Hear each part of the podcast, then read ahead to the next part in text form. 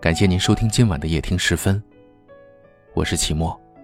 每晚的十点十分，我们与您不见不散。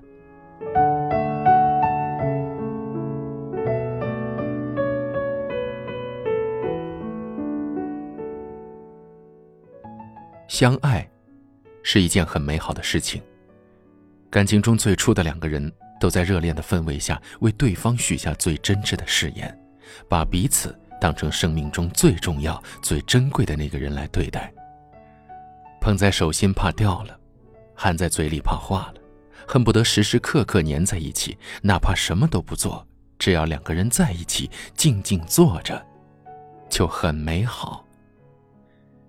到了后来，两个人都开始对对方有一些期望，期望后半生能够一直相伴在彼此身边，期望能够用自己最大的努力给对方幸福。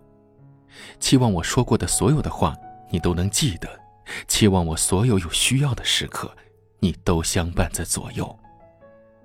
可是期待太满，总有落空的时候；盼望太多，总有失望的一天。随着彼此深入的了解，争执和不和便多了起来。有些人的感受比较细致，感受到对方的感情有所变化，为了表达不满，一个人选择哭闹，一个人。选择沉默。慢慢的，这份感情已经变质了。我难过时，他好像不再那么关心了；面对我的眼泪，他也开始变得无动于衷，甚至表现出有些厌烦的神情。我的烦恼，他好像不再能够耐心的帮我解决了；面对我的苦恼，他开始觉得有些腻烦了。我给他的关心。他似乎不再那么需要了，有时精心为他准备了礼物，他不再表现出高兴和感动，甚至嫌我浪费。有人问，对一个人失望是怎样的一个过程？其实，失望就是由那一桩桩、一件件小事累积而来的。每失望一次，就会心碎一次，直到最后，连主动找他说话也需要提起莫大的勇气了。想到自己一次次的期盼，又一次次的落空，自己还要为他一次次的谎言找借口安慰自己。现在的我，已经不再期盼他为我做些什么，不再对他偶尔的关怀感到暖心了。真正的失望，不是撕心裂肺的哭泣，而是目光空洞，沉默不语，不再对他抱有希望。哀莫大于心死。一点都不假。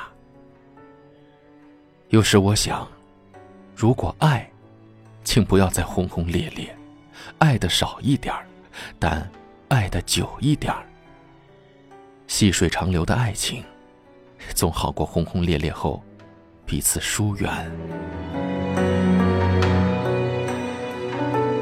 那是你最好的时候。年轻、美丽、纯真、温柔，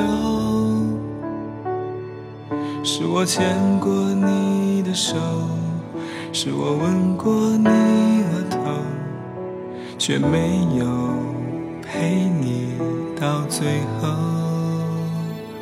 那是你最好的时候，善解人意。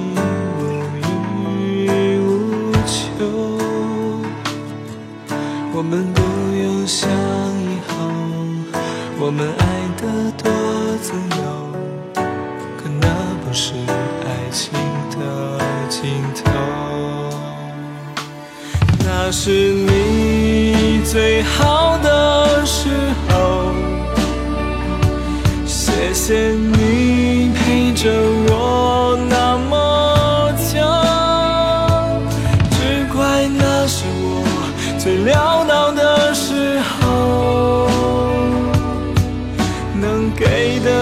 少承诺更像是种借口，那是你最好的时候，我也曾用真情与你